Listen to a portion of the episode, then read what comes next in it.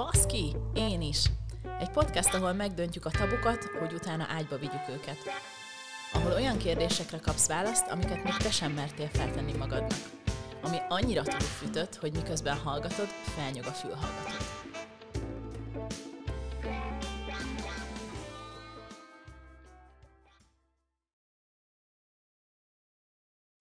Sziasztok, Vica vagyok, ez pedig a Baszkén is podcast megint, és nagyon inspirálva jöttem ma a stúdióba, mert olvasok egy eszmetlenül érdekes könyvet, a Beszélgetések a valódi BDSM-ről címmel, és az írója megtisztelt azzal, hogy eljött vendégnek hozzám, úgyhogy szeretném nektek bemutatni dr. Szántó Szilviát. Köszönöm szépen, Vica, meghívást. Megtennéd, hogy mesélsz egy kicsit magadról a hallgatóknak? Igen, szívesen.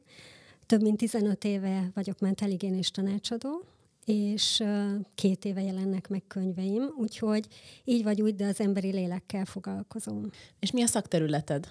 Alapvetően most már pár éve a bántalmazás, és ez is kapcsolódik a BDSM témaköre. Emiatt is vágtam bele, hogy, hogy írjak erről is egy könyvet. És miért tartottad fontosnak ezt a témát? Miért erre specializálódtál? A bántalmazásra? Vagy a, vagy a BDSM és bántalmazás? Hát a bántalmazásra ugye akkor a szakterületeden, és a, hát, mm, majd ki fog derülni egy picit később a beszélgetés, vagy a könyveid, viszont az írói munkád pedig eddig a BDSM-hez kapcsolódott. Igen, a, a bántalmazás az egyszerűen úgy alakult, hogy, hogy a klienseim szinte állandóan ilyen témákkal jöttek, és akkor úgy gondoltam, hogy, hogy ezzel kellene most már kezdeni valamit, hogy, hogy tudjak segíteni felismerni, tenni azért, hogy kikerüljenek azok az emberek, akik ilyen kapcsolatban vannak. És, és hat éve kezdett el foglalkoztatni a BDSM, mert annak idején bejöttek népszerű külföldi regények, meg trilógiák, vagy trilógia, ami által így a középpontba került ez a téma, és jöttek a klienseim, és, és nagyon lelkesen meséltek róla. És aztán kiderült, hogy, hogy, hogy ez a ilyen típusú regények olykor ilyen cukormázzal leöntött fantáziavilágot mutatnak be valóságként, meg olykor BDSM-be csomagolt bántalmazó kapcsolatot, és, és úgy gondoltam, hogy ezt így felveszem a küldetéseim közé, hogy, hogy különböztessük meg, hogy mi a BDSM, mi a bántalmazás, mert hogy ez, ez veszélyes lehet. Ugyanúgy, hogy egy bántalmazó kapcsolatban lenni is veszélyes lehet, belesodródni egy BDSM-nek tűnő kapcsolatba, ami nem BDSM, az is testileg, lelkileg egyaránt veszélyes lehet. Egy, egy kicsit nem, akkor beszélgethetünk, a, gondolom a szürke 50 árnyalatára utaltál itt a trilógia kapcsán, meg hát nyilván ahhoz kapcsolódóan voltak itt uh, egyéb népszerű könyvek, filmek is. Mi az, amit szerinted az emberek ezzel kapcsolatban félreértenek, vagy nem úgy értenek, uh, ahogy szerinted egészséges lenne? Hú, nagyon jó kérdés, meg jó nehéz is. A, ami a lényeg, hogy először is ezekben a regényekben nincs leírva, ami fontos lenne, hogy most ez a fantázia vagy a valóság. Kettő pedig a BDSM alapelvei nem egyértelműen érvényesülnek, mint mondjuk a józanság, a biztonság, a kölcsönös beleegyezés, a nyílt kommunikáció, a határok tartása. Szóval számos olyan alapelv van, ami, ami ott nem jelenik meg, vagy nem a nem, nem a valóságnak megfelelően van. Innentől ez egy mese. Tehát, hogy, hogy többen is kérdezték már tőlem, hogy miért lett ennyire népszerű miért lettek ennyire népszerűek az ilyen típusú könyvek, és, és ezen sokat gondolkoztam, és az én ötletem az, nem biztos, hogy ez az igazság, csak az én ötletem, hogy, hogy ez, ez, ez egy mese, és szeretjük a meséket, hogy jön egy szőke vagy barna herceg, aki nagyon jóképű, meg gazdag, meg sikeres, és akkor majd megmondja, mondjuk a nőnek, hogy mit csináljon, és, és ez olyan lehengerlő lehet. Mert azt gondolom a nőkben, úgy több, mint a nők felében van egyfajta vágy a dominanciára, hogy a férfi kicsit legyen domináns az ágyban, kicsit nyersebb, de, de nem tudom, hogy ezek a nők mit kezdenének azzal, ha, ha alá kellene rendelődniük folyamatosan egy férfinak, vagy ő, úgy hiszem, úgy hiszem az volt a történetben, hogy csak úgy eladta az autóját egyik napról a másikra, tehát ami egy határátlépés. Tehát ez mesének tök jó, de ez nem a, nem a valóság. És hát ez ne keveredjen, mert ha ez keveredik, akkor valaki besétál a mesébe, és, és ott akkor megdöbbentő dolgokat találhat. Uh-huh. És talán ezen a mese haladva tovább, ugye ezekben a történetekben az ajlik, hogy a, hogy a nő valahogy belesodródik ebbe a helyzetbe, és végül is ha jól emlékszem, én mondjuk csak az elsőt olvastam, mert gondoltam, hogy azért érdekes lehet, annyira nem volt érdekes, hogy tovább haladjak a második kettővel, a filmeket meg nem is láttam. De az volt az érzésem, hogy, hogy volt egy olyan kifutása, hogy a nő belesodródik, de végül is aztán az a csodálatos dolog történik, hogy végül is neki is jó lesz, és kiderül, hogy a férfinak is aztán ettől mennyivel jobb lesz. És nem egy, nem egy ilyen tudatos játékról volt itt szó, hanem inkább egy ilyen különböző múltbéli sérelmek és mi egymás által vezérelt sodródás, amiből ők végül is jól jöttek ki, de, de valahogy nem látom, hogy tényleg, hogy a valóságban ez történne egy hasonló szituációban. Igen, ez nagyon fontos, amit mondtál, a tudatosság. Tehát, hogyha valaki nem szerez információt, és ezért írtam erről egy interjúkötetet, hogy, hogy legyen valami alap, amit el lehet olvasni, tehát ha, ha nincs információ, nincs tudatosság, akkor gőze sincs, hogy minek kellene történnie, és hogyan kellene történnie, tehát azonnal belecsúszhat, vagy, vagy előbb-utóbb egy, egy bántalmazó kapcsolatba. És hogy azt látom, hogy, hogy, hogy ez a realitás, hogy egy csomóan ebbe befutnak bele, hiszen azt sem tudják, hogy minek hogyan kellene történnie. És hogy ismerheti fel valaki azt, hogy most akkor elindult egy BDSM felfedező úton, vagy pedig ez inkább egy ilyen egy erőszakosabb kapcsolatnak a romanticizálása, ami akkor történik vele, főleg, hogyha mondjuk tapasztalatlan. Ezért is fontos elsőként tájékozódni, és akkor, akkor megnézni, hogy, hogy a másik mennyire úgy áll hozzá, hogy egyezteti előre mindkettőjük vágyait, határait, hogy, hogy mindig kölcsönös egyeztetés van-e, beleegyezés van-e, fokozatosság van-e, ugye ezekben a regényekben gyakran az sincsen. Tehát egy lány, aki, akinek ott az az első szexuális kapcsolat, és azonnal BDSM lesz belőle, ez, ez egyáltalán nem oké. Tehát ha így indul valami, az, az ezért még sem, mert ez nem, nem így végződik, vagy nem végződhet így. Tehát nagyon fontos a nyílt kommunikáció és a tisztelet, és onnan, onnan tudjuk megkülönböztetni, hogy most ez bántalmazás, vagy BDSM, hogy a BDSM-ben ott van a, a folyamatos egyeztetés és a határok betartása, és egy bántalmazó kapcsolatban pedig nem.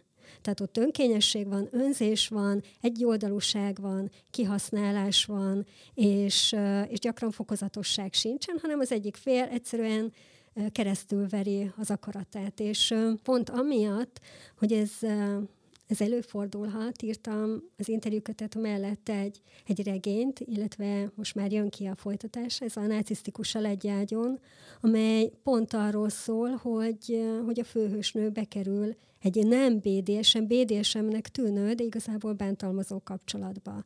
És hogy ebben a könyvben is, meg a folytatásában is ami május elején jelenik meg, megmutatom a kettő közötti eltérést, vagy hogy minek hogyan kellene működni, és, és kaptam is olyan visszajelzéseket, hogy, hogy ez segíti az edukációt, segíti a, a felismerését a helyzeteknek a valóságban. Ez egy igaz történet alapján van, és ez is fontos, hogy nem a, a fantáziában mozgunk.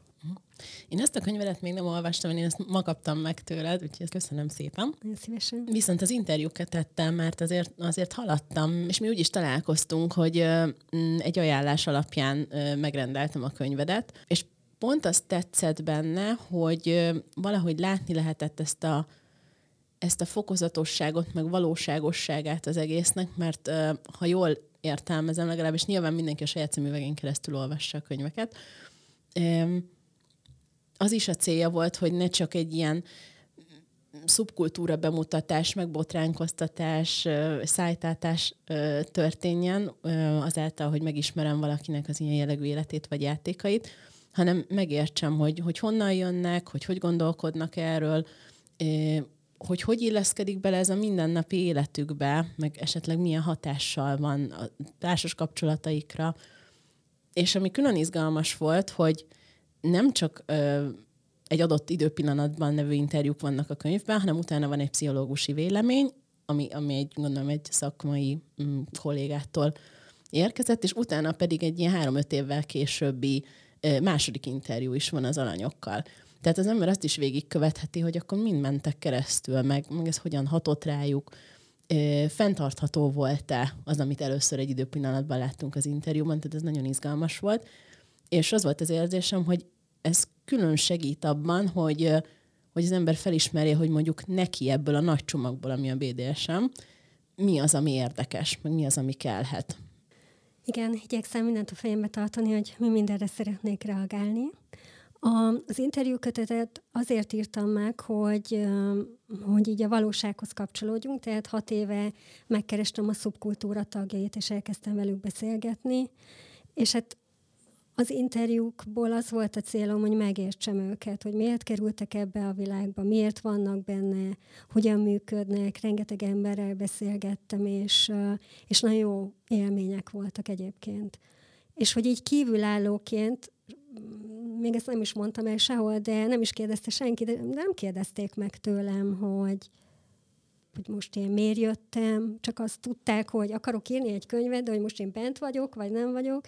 Ez tök izgalmas volt, hogy itt találgattak, hogy most akkor, de azt látták, hogy tájékozott vagyok, nagyon sokat készültem az interjúkra, úgyhogy ezt elfogadták, hogy én, hogy én ezt írom. És, és hát egy ilyen nehéz témával előállni, nekem is ehhez idő kellett, hogy, hogy kiálljak a világ elé, és akkor közben írtam a, egy másik könyvet, négy évvel később, tehát két évvel ezelőtt, egy kijöttem egy szakkönyvvel, aztán kijöttem a regényel, a narcisztikus a legyágyonnal, amilyen nagyon minden könyvem szókimondó, de abban már volt szexualitás kendőzetlenül, és hiszen ott egy narcisztikus pszichopata ember a főszereplő, aki nem igazán kommunikál, tehát ott a szexualitást meg kellett mutatnom. És miután már így a nevemhez kapcsolódott, hogy én beszélek arról, amiről nem szokás, ami tabu téma, ezek után meg hogy én is a személyiség fejlődésemen végigjártam egy utat, így elő tudtam állni a világ elé, hogy igen, én szakértő, nem szakértőként, szakemberként, nem vagyok BDSM szakértő, de a, lelki, emberek lelkében talán egy kicsit szakértő vagyok, és hogy írtam egy könyvet. Végül is azt csináltam, amit szoktam, beszélgettem. És hogy ez nagyon fontos, hogy én nem pro és nem kontra vagyok a BDSM-mel kapcsolatban, tehát hogy nem vagyok a szubkultúra része, senkit nem akarok rábeszélni, ellenesen vagyok, nagyon-nagyon sok minden jó van benne. Én csak igyekeztem egy, egy ilyen objektív képet adni, és, és hát úgy érzem, hogy talán ez sikerült. Csak közben ugye hat év eltelt, amíg én jártam a saját utamat, hogy most mi legyen ezzel a témával, hogy tudok előjönni, és akkor úgy voltam vele, hogy hat év után, most ha már ennyi idő eltelt, megkeresek mindenkit, és akkor újra a nyáron felkerestem őket, és így került be három-hat év, de a többsége egyébként öt-hat év eltelt, és, és nagyon türelmesen megvárták, és elmondták, hogy benne vannak-e a BDSM-ben, vagy nem.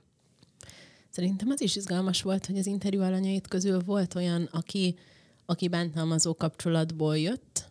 Tehát ez a kapcsolat a, segítő szakemberi és az írói munkát között némelyik interjú alanyodnál tök jól összeért, meg így lehetett látni, hogy, hogy mind a két oldal az, amiről te tudsz kérdezni, meg, meg amiben bele tudnak veled menni.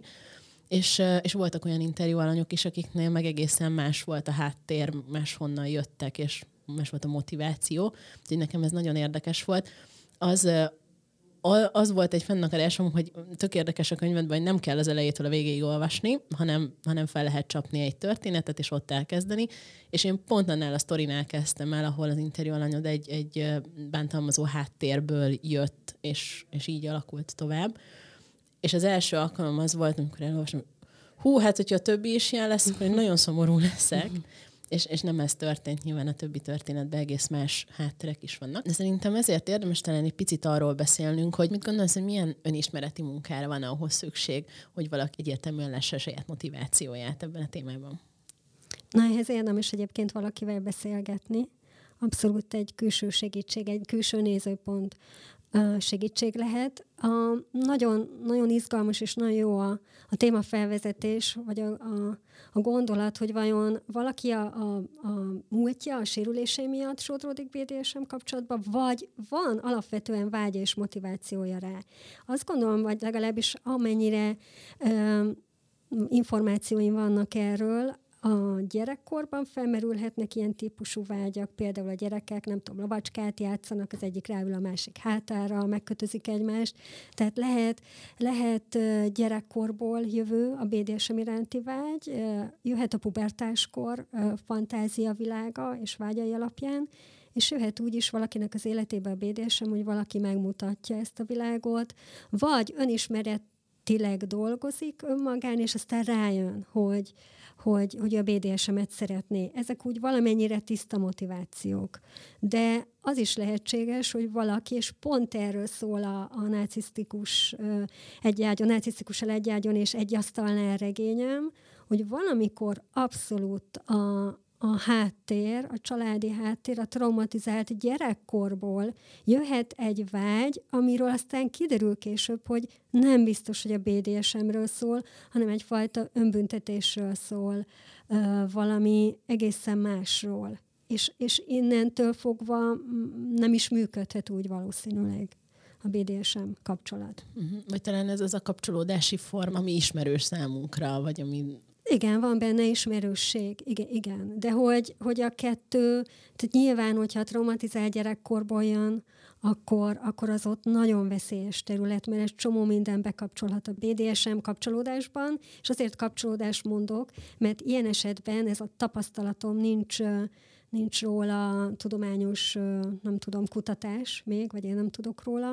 Tehát, hogy ebben az esetben viszont nem BDSM kapcsolatba kerülnek, hanem bántalmazó kapcsolatba, amiben van mondjuk egy aláfölé rendelődés, és lehet abszolút szadomazó elemek is lehetnek benne. Tehát innentől veszélyes, mert hogy, hogy akkor ő egy bántalmazót fog bevonzani, és egy, egy narcisztikus meg, meg akár más antiszociális személyiségvonásokkal rendelkező ember nem tudja a BDSM-et vinni, mert nem tudja a határokat tartani, és nincs empátiás készsége, nem tud figyelni a másikra. Tehát velük nem lesz BDSM. Lehet, hogy akkor ez lenne az ideális pillanat arra, hogy egy picit ilyen ö, betűszavakat ö, magyar, megmagyarázzunk, vagy átgondoljunk, hogy mi mit jelent, mert ö, ugye azt mondod, hogy határok húzása, ö, önismeret és társaját, gondolom akkor működnek megfelelően, hogyha egyébként jól értem azt, hogy, hogy mit csinálok, meg mi történik velem.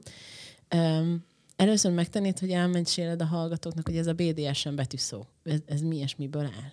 A, a mozaik szónak egyébként a különböző betűjében nem kell mindenkinek érintetnek lenni. A B a kötözést jelenti, a D kettős jelentésű, jelenthet fegyelmezést is, jelenthet dominanciát is.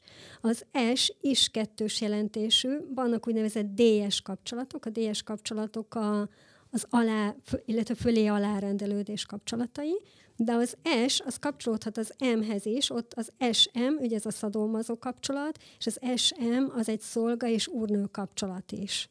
Tehát, hogy számos vetülettel jelenik meg, és hogy érdekes, hogy a kötözés, ez egy kicsit így külön van, és az a, a kötözést kedvelők, akik szeretik adni a kötözést, meg szeretnék, szeretik kapni, ők alkotják így a kisebb hányadát a, a BDSM szubkultúra tagjainak, és a DS kapcsolatok, illetve a, a szadomazohizmus az még, ami így kiemelkedik. Tehát látszik, hogy van, amikor a, az SM vonalon, a szadomazó vonalon ott a testi a főszerep, a DS vonalon, az aláfölé rendelődésnél pedig pedig inkább a lelki vonal. Tehát, hogy itt tehát egy nagyon fontos tudni, hogy a BDSM nem mindig jelent szexualitást. Egy, egy nem szokványos szexualitásnak is fordíthatjuk, de, de a nem szokványos szexualitásban még benne vannak a fétisek, és a BDSM-ben nem szerepelnek a fétisek. Tehát ugye kettő együtt alkotja a nem szokványos szexualitást. És ami a jellemző, hogy nem mindenki érintett minden betűszóban, de az is előfordulhat, hogy valaki domináns, és egyben mazohista, van olyan szadista, aki egy magában mazohista is, tehát, hogy egy csomó vetület van, meg van, aki szereti a, az alárendelt és a, a domináns oldalt is, tehát nagyon sokszínű paletta. Oké, okay, a betűszónak a tisztázása után egy picit mesélnél arról, hogy uh, hogyan kell ezt elképzelni, hogy valakinek az alárendeltség örömet okoz, ugye így főleg a magyar mm, szó alapján nem feltétlenül gondolnál erre rögtön, valamint mit jelent az, hogy a dominálás vagy a dominancia valakinek örömet okoz? Izgalmas kérdés. Ugye az egyik arról szól, hogy megmondja a másiknak, hogy mit csináljon, a másik meg azt akarja, hogy megmondják neki, hogy mit csináljon. Tehát az alárendelt ilyen, szer- ilyen szemszögből kevésbé munkaigényes feladat, mint a domináns. Tehát a dominánsnak ki kell találnia, hogy majd mit kell teljesíteni az alárendeltnek. Az alárendelt viszont kikapcsolhat. Tehát, hogy bár kicsit sztereotípia, de simán előfordulhat, hogy ő az életében egy vezetőbeosztásban dolgozó ember, vagy ha nem is vezetőbeosztásban dolgozó, rengeteg dolgot kell irányítania. És neki ez kikapcsolódás, feloldódás, hogy, hogy ott semmit sem kell ö, csinálnia, hanem megmondják, hogy ő mit csináljon. Mert mint hogy nem neki kell kitalálni, nem neki kell irányítani, a feladatot persze végre kell hajtania. A domináns pedig valószínű ezt élvezi, hogy hatalmat kap, ugye önkéntesen adja át az alárendelt, ez nagyon fontos, nem beszéltünk róla, de hogy az önkéntességnek, kölcsönös beleegyezésnek nagyon fontos szerepe van. Tehát a domináns kap hatalmat. És a, ezt a hatalmat gyakorolja, ami az ő kielégülése lelkileg a történetben, és végül is, ha ezt jól csinálják, akkor mind a kettő megkapja a jussát. Domináns lehet egyébként olyan is, aki a mindennapokban is domináns, de lehet, hogy olyan, aki, aki ott nem éli meg a dominanciáját. Nagyon nehéz megmondani, hogy ki milyen alapon kerül az alárendelt, vagy a, a domináns oldalra. De hogyha egy, egy BDSM kap, kapcsolat bármelyik ö, betűjét vesszük a, a mozaik szónak, jól működik, akkor ott mind a a két fél megkapja azt, ami számára örömet okoz. Lehet, hogy ez a játékosság, lehet, hogy a kreativitás, lehet, hogy valaki megéli azt, hogy gyönyörűen tud kötözni, a másik meg, hogy gyönyörűen kötözték, vagy tehát, hogy annyi fajta mód van, vagy az egyik fájdalmat okoz, a másik meg átéli a fájdalmat, ott van a probléma, hogyha nincs az öröm része meg. De hogy itt, itt a, és hogy nagyon fontos, vagy érdekesség, hogy ugye az alárendeltek nem csak nők lehetnek. Tehát egy csomó férfi keresi az alárendelt szerepet, és keres domináns nőt, és nincs könnyű dolguk. Tehát sokkal több alárendelt férfi van, mint nő. De tehát, hogy mind a kettő ember lehet mindkét oldalon. Nagyon-nagyon változatos ez a paletta, tehát nem csak ez a tipikus, hogy akkor a nő alá az alárendelt, lehet ez fordítva is, hiszen a, a köt, interjúkötetben is van erre példa. És uh, interjúztál olyannal, aki úgynevezett switch? Volt igen, az interjú alanyok között, aki, aki mind a két oldalt tudja képviselni. Ez a switch téma, ez a BDSM körökben egy ilyen nagyon uh, megosztó téma, mindenkinek van egy elmélete róla. Um, én azt gondolom, hogy, hogy itt általában van valamilyen el, um, arányeltolódás, ami, ami azt jelenti, hogy 50-50 százalékban, hogy valaki mind a két oldal tudja képviselni, az szerintem nagyon ritka. Hanem sokkal jellemzőbb az, hogy mondjuk az egyik oldal 70-80 százalék, és vagy 60-70-80, és a, a másik pedig ennek megfelelően 20-30-40. Tehát de, de hát mindig vannak kivételek is. Oké, okay, tehát, hogyha jól értem, akkor ez azt jelenti, hogy az alárendelt egy ilyen szituációban nem elveszti a kontrollt, hanem átadja önkéntesen, és a domináns pedig, pedig ehhez biztosítja ugye a, a hátteret, a biztonságot, és azt, hogy a, a határok megfelelően vannak tartva közben, miközben ez a, az önkéntes kontroll átadás megtörténik.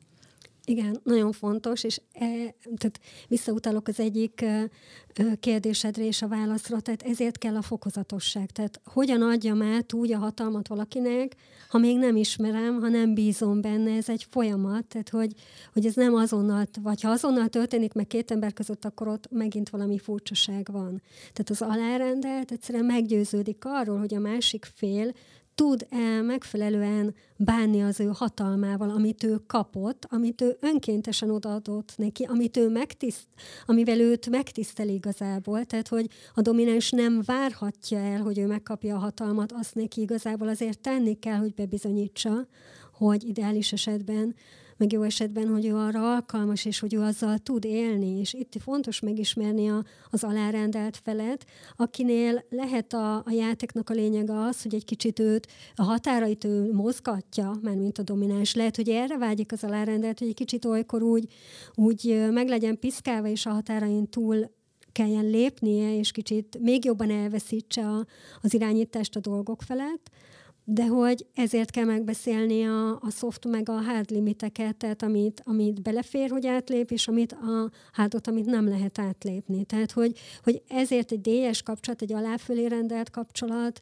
ezért nagyon kényes, és nagyon meg kell alapozni, hogy, hogy ne csusszon bele bántalmazásba, hanem mindkettő embernek, hogy mindkét félnek örömet okozzon, és megadja azt, amiért ők abba belementek. És ez a dominánsnak egyszerűen tájékozottnak kell lenni, jónak kell lenni a témában, hogy ő rajta van ugyanis ott akkor a felelősség a nagyobb felelősség és a felelősség, hiszen nála van a hatalom.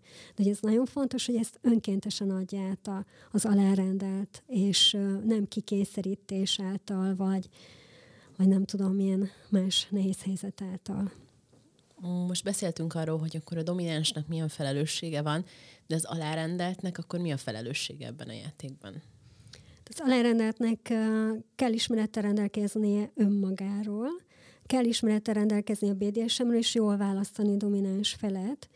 Aztán a megegyezés, ha megtörtént a megegyezés, akkor viszont a megegyezés szabályait betartani. Tehát, hogyha ő alárendelt szerepben van, akkor a, a feladata, meg a felelőssége is, hogy a domináns általa adott irányításnak ő megfeleljen, vagy engedelmeskedjen. Tehát nem ér az, hogy ott akkor dacoskodik, kivéve a játékban, tehát nyilván a játékban ezt is bele lehet tenni, de hát az ő felelő, de igazából ott az adott játékban átadja a felelősséget és a, az irányítást a dominánsnak, és ez okozza neki valószínű a kioldódást és az örömet.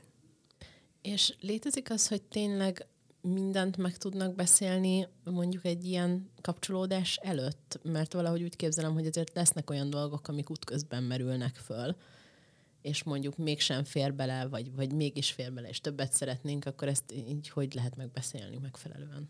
Igen, erre funkcionál, vagy erre van a erre vannak a menekülő szavak, amelyekben előzetesen meg kell állapodni. Egy enyhébb verzióra, amikor már így jelzi a, az alárendelt a határait, de még tovább folytatódhat a, a játék, és egy erősebbre, aminél már azonnal abba kell hagyni, és, és akkor át kell menni az utógondozásba. Tehát tehát, hogyha felmerül a, a dominánsban a, félelem, hogy vajon nem csúszott-e túl a sztori, akkor, akkor megnyugtathatja, hogy van a menekülő szó. Itt viszont már, és amit fog az alárendelt ö, használni, és aztán az meg az alárendelt felelőssége, hogy használja, ha túlépik a határait. Tehát, hogy ott is van egy felelőssége, hogy képviselje önmagát, és ne kerüljön olyan helyzetbe, ami számára nagyon megterhelő. És az utógondozást említetted mi az utógondozás része? Mit jelent ez? Az utógondozásban lehet olyan is, hogy tehát, hogy megbeszélik egyrészt, hogy, hogy mi, ki hogyan élte meg az ő oldalát, de az is része, hogy hogy mondjuk betakaró, átöleli a másikat a, a domináns fél, vagy átölelik egymást, vagy betakarja, vagy lápolja a, a korbácsolás után a sebeit, vagy a, ami történt vele, azt egy kicsit kiigazítja, és kihozza a szerepéből. Tehát nagyon fontos, hogy, hogy akkor ott mindke, mindketten kijönnek a szerepükből, és ez is rendeződik, és visszacsatolást adnak egymásnak, hogy, hogy, hogy mennyire működött, hogy legközelebb mi mi legyen másképpen. Tehát ez egy nagyon fontos rész, hiszen így tudnak a felé haladni, hogy azt kapják mind a ketten, ami a vágyuk. És hogyha valaki mondjuk még, még azon az oldalán a skálának, hogy érdeklődik meg, meg szeretné mondjuk kipróbálni ezt a világot, vagy valami azok közül, amiket most említettél, érdekli, ő, ő merre indul el ilyenkor, vagy, vagy hogy mint? Mert hogy én úgy képzelem, hogy aki már benne van a szubkultúrában, az, az már ugye komplexen tényleg olyanokkal érintkezik, van kapcsolati hálója, akikkel meg tudja valósítani a vágyait. De ha valakinek még egyáltalán nincs ezzel kapcsolata, akkor mi szokott történni? Ez is az első lépés, ami nagyon fontos, hogy mindig informálódni kell, most már van interjúkötet, vannak információk a neten, tehát hogy senki se gyalogoljon csak úgy, ne regisztráljon csak úgy egy ilyen oldalra. A második lépés, hogy a szubkultúrának a tagjai egyébként nagyon segítőkészek az újonnan érkezőkkel szemben, úgyhogy el lehet menni, vannak BDSM események, ahol lehet kérdezni, meg vannak különböző online platformok, ahol, ahol így lehet ismerkedni, és lehet információt szerezni. Tehát nagyon fontos tényleg képben lenni, mert akkor tudja megvédeni magát a, az újonnan érkező a mindenfajta kellemetlen behatástól. Tehát, hogy ez, ez, egy, ez egy folyamat, egy út, én ezt szoktam javasolni, és, és hogy másoktól is ezt hallom, meg az interjúkötetben is vannak ilyen erre vonatkozó kérdések. Tehát, hogy nagyon fontos a felkészültség. Igen, nekem az egyik történetnél kifejezetten tetszett, azt, ha jól emlékszem, Ármin története volt, aki, aki arról beszél, hogy úgy próbálta ki ezt a világot, és fedezte fel a saját érdeklődését, hogy, hogy első alkalommal csak tényleg minimális játékban vett részt, nem is volt semmiféle akár fájdalom, akár szexualitásra történet része, hanem egyszerűen megismerkedett azokkal az emberekkel, akik, akik már benne voltak az subkultúrában. Vagy, vagy olyan tapasztalata is volt, ahol másoknak is ez volt az első tapasztalata, csak annyi, hogy biztonságos környezetben voltak, ahol, ahol mindkét oldalt felfedezhették. De szerintem ez, ez nagyon bátorító lehet, hogy amikor valaki még az útnak így az elején van, meg, meg az önismereti útjának mondjuk ez egy része, akkor nem feltétel, hogy beleugorjon rögtön valami őrületes BDSM kapcsolatba, ahol aztán mindent is kipróbál fél nap alatt, hanem vannak ennek szintjei és lépései. Igen, és ez nagyon fontos. Tehát Isten ments, hogy valamibe azonnal belerohanjon, mert abból, abból baj lesz. Tehát itt nagyon fontos a fokozatosság. És, és így visszautalva kicsit a regényre, a, a népszerű regényre, a globálisan népszerű regényre, ugye ahol azonnal belevágnak a BDSM kapcsolatba, és egy aláfölé rendelés lődésen alapul is az ő kapcsolatuk. Szóval először ajánlott a két embernek egy egyenrangú kapcsolatot kialakítani, mondjuk egy DS kapcsolat előtt, megismerni egymást, kialakítani a bizalmat. Tehát valakit most ismerek meg, akkor hogyan legyen iránt a bizalom, hol van a tisztelet, honnan ismeri a határaimat, tehát, hogy, hogy itt mindenképpen ott kell lenni a fokozatosságnak. És hogy, hogy a BDSM kapcsolatok egyik erénye és előnye, hogy hogy nagyon sokat beszélnek a vágyaikról, hogy ki mit szeretne, hogy hogyan tudja megélni, hogy, hogy mire vágyik.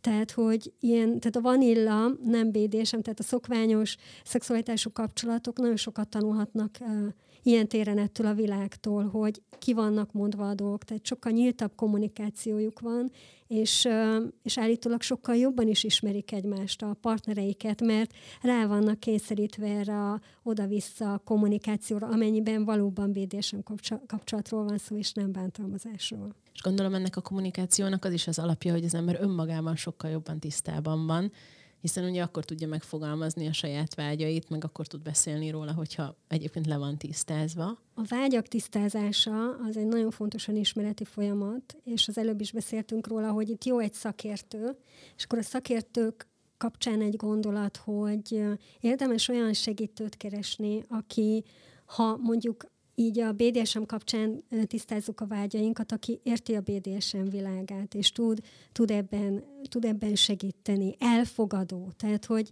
hogy erre is, erre a szempontra is oda kell figyelni, mert, mert hát különbözőek vagyunk, és nem mindenki ugyanúgy áll hozzá.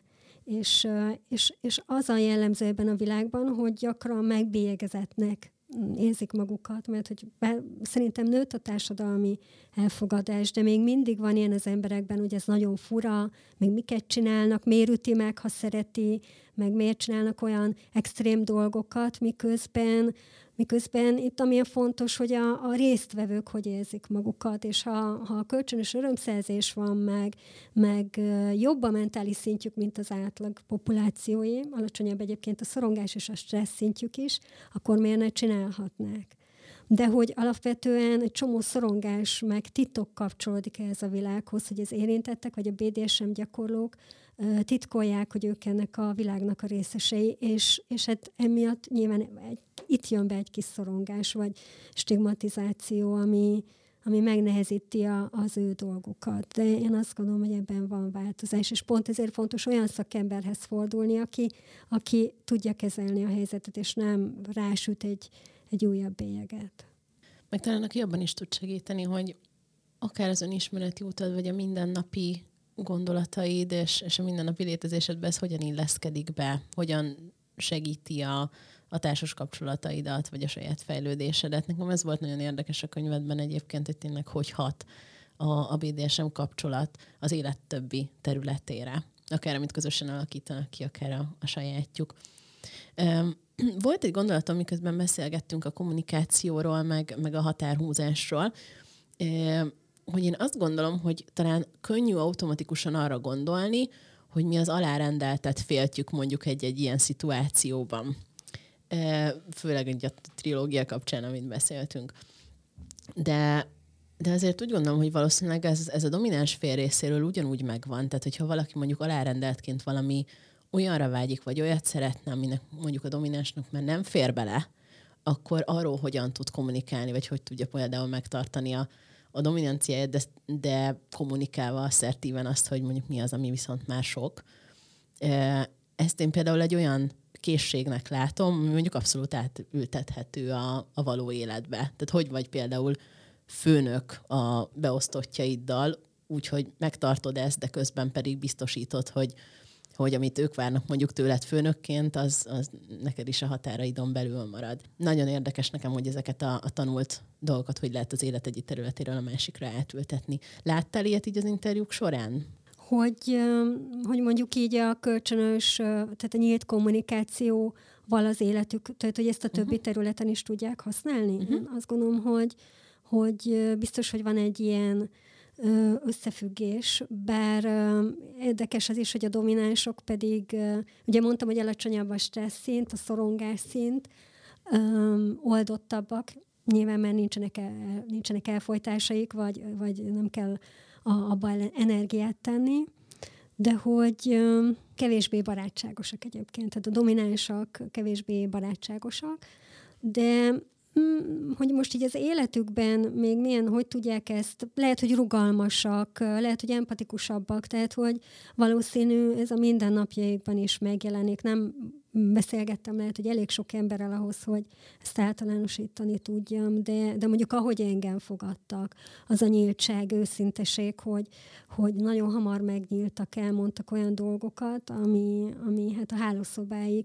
titka, vagy titkai, vagy a lelkük titkai, és, és hát ez nagyon megtisztelő volt, hogy így rám bízták a lelküket, és igen, tehát hogy, hogy, és hogy, hogy a többség így fogadott. Tehát, hogy ez volt az általános tapasztalat, ez a nyíltság, és, és türelem is. Senki sem kérdezte, vagy nem kérte számon rajtam, hogy na, mikor jelenik meg ez a könyv az évek során, csak így olykor jelezték, hogy nagyon várják. Uh-huh. Szóval van egy, egy nagyfokú elfogadás, de azért, azért mondjuk ki azt is, hogy ebben a, pop- vagy ebben a szubkultúrában is vannak bántalmazó emberek ugyanúgy, meg akik, akik esetleg valami fajta mentális zavarral küzdenek, tehát hogy nem úgy kell belemenni, hogy itt minden csodás, figyelni kell, mint, mint az élet minden területén egyfajta óvatosság kell, vagy odafigyelés, tudatosság, és, és ez az, amiben hát te is segítesz ezáltal a, a beszélgetés által, meg, meg én is igyekszem a, a könyveim által, és hogy, hogy legyen valami fajta mankó, ne legyen sérülés, mert, mert hát azzal aztán nehéz már mit kezdeni. Mm. És ha valaki mégis belesétál egy-egy ilyen, hát nem ideális BDSM kapcsolatba, és mondjuk felismeri útközben, akkor szerinted mi a következő lépés? Hát ez is kiszállni belőle, kettő elmenni egy segítő szakemberhez és megnézni az ő motivációit, és, és rendbe tenni azokat a, a múltbéli sebeket, ami miatt ő nem tudja meghúzni a határait, vagy félreértelmezi egy kicsit önmagát, és amint a helyére kerül, és jó pár klienssel dolgozunk ezen, nem csak BDSM, hanem bántalmazó kapcsolatvonalon, akkor onnantól már nem fog, nem fog bántalmazó kapcsolatba kerülni. Hiszen a bántalmazó kapcsolatban az azért történhet meg, mert nem tudja meghúzni a határait, a másik oldalon meg nincs empátia. Most egy BDSM kapcsolat nem működhet empátia nélkül, mert akkor nem látom, hogy a másik hol tart a folyamatában, mit érez, és ezért nagyon fontos a, a szeánszok után, a játékok után egyeztetni, akármit, ugye az előbb mondtam, hogy a domináns is el tudja mondani, hogy neki ez így, hogy, hogy élte meg, sok volt, mi volt az ő, ő tapasztalása. Uh-huh. Én egy kicsit ezt úgy látom, hogy hogy olyan, mintha egy, egy játékról, vagy egy társas játékról beszélnénk gyakorlatilag, aminek, aminek vannak szabályai, meg keretei, meg van eleje, közepe, vége, és, és az alapján, amiket mesélsz meg, amit a, az interjúkötetetben is olvastam, nagyon jó körülhatárolhatók ezek a játékok. És talán onnan felismerheti valaki, hogy, hogy milyen típusú kapcsolatban van benne, nyilván most egészséges önismerettel, hogy látja ezeket a határokat, meg, meg tud-e ezeken belül mozogni. Tehát, hogy, hogy arra gondolsz, hogy van egy, egy egyeztetés, van a játék, és azután van egy utánó gondozás rész, és nem arról szól, hogy megveri az egyik a másikat, és akkor itt a vége, fuss el véle, hanem, hanem hogy ez egy, igen, tehát fel van építve, ami a domináns oldalon egyébként tervezést igényel, hogy, hogy megkapja az alárendelt fél is a, a vágyai teljesülését, meg persze a domináns is, vagy ugyanúgy a, a szadomazó vonalon, vagy az összes többinél. Tehát, hogy, hogy igen, tehát ha valaki azt tapasztalja, hogy e, bizonyos elemek hiányoznak, akár az előzetes egyeztetés, vagy a játék után az utólagos, akkor ott valami nem stimmel. És szerintem még egy kulcsmondatot mondtál itt, hogy az alárendelt is megkapja azt, ami az ő vágya, és a domináns is, és szerintem ezt sem szabad elfelejteni, hogy amellett, hogy van ez a struktúra, ugye mindkét oldalról megvannak a vágyak, mert mondjuk az a, hát akár a képzeletbeli lista, hogy mi az, ami, ami nekem fontos ahhoz, hogy, hogy örömöt szerezzen ez az egész. Úgyhogy azt hiszem, hogy ez egy tök jó kiindulási alap, és akkor emellett, hogyha valakinek olyan, olyan önismereti munkája van, vagy fordulhat úgy szakemberhez, hogy, hogy van kivel értékelni azt, hogy, hogy miken megy keresztül. Így nagyon klasszul lehet akár, akár szélesíteni ezt a játékot, vagy szűkebbre venni, attól függően, hogy éppen az életszakaszában mire van, mire van szüksége. Igen, um, és ez nagyon fontos, amit, amit uh, most mondtál, hogy tehát ez kölcsönös örömszerzésről szól, tehát a mazohista, hogy az alárendelt fél is akar valamit kapni. Lehet, hogy a mazohista bizonyos számú ütést akar, vagy fájdalmat átélni. Pont a napokban mondta egy kliensem, hogy ő így nem is tudom, mi volt az a szó, amit mondott, hogy ilyen, ilyen mennyországba került a, a játék után, és hogy, és hát ő erre vágyott.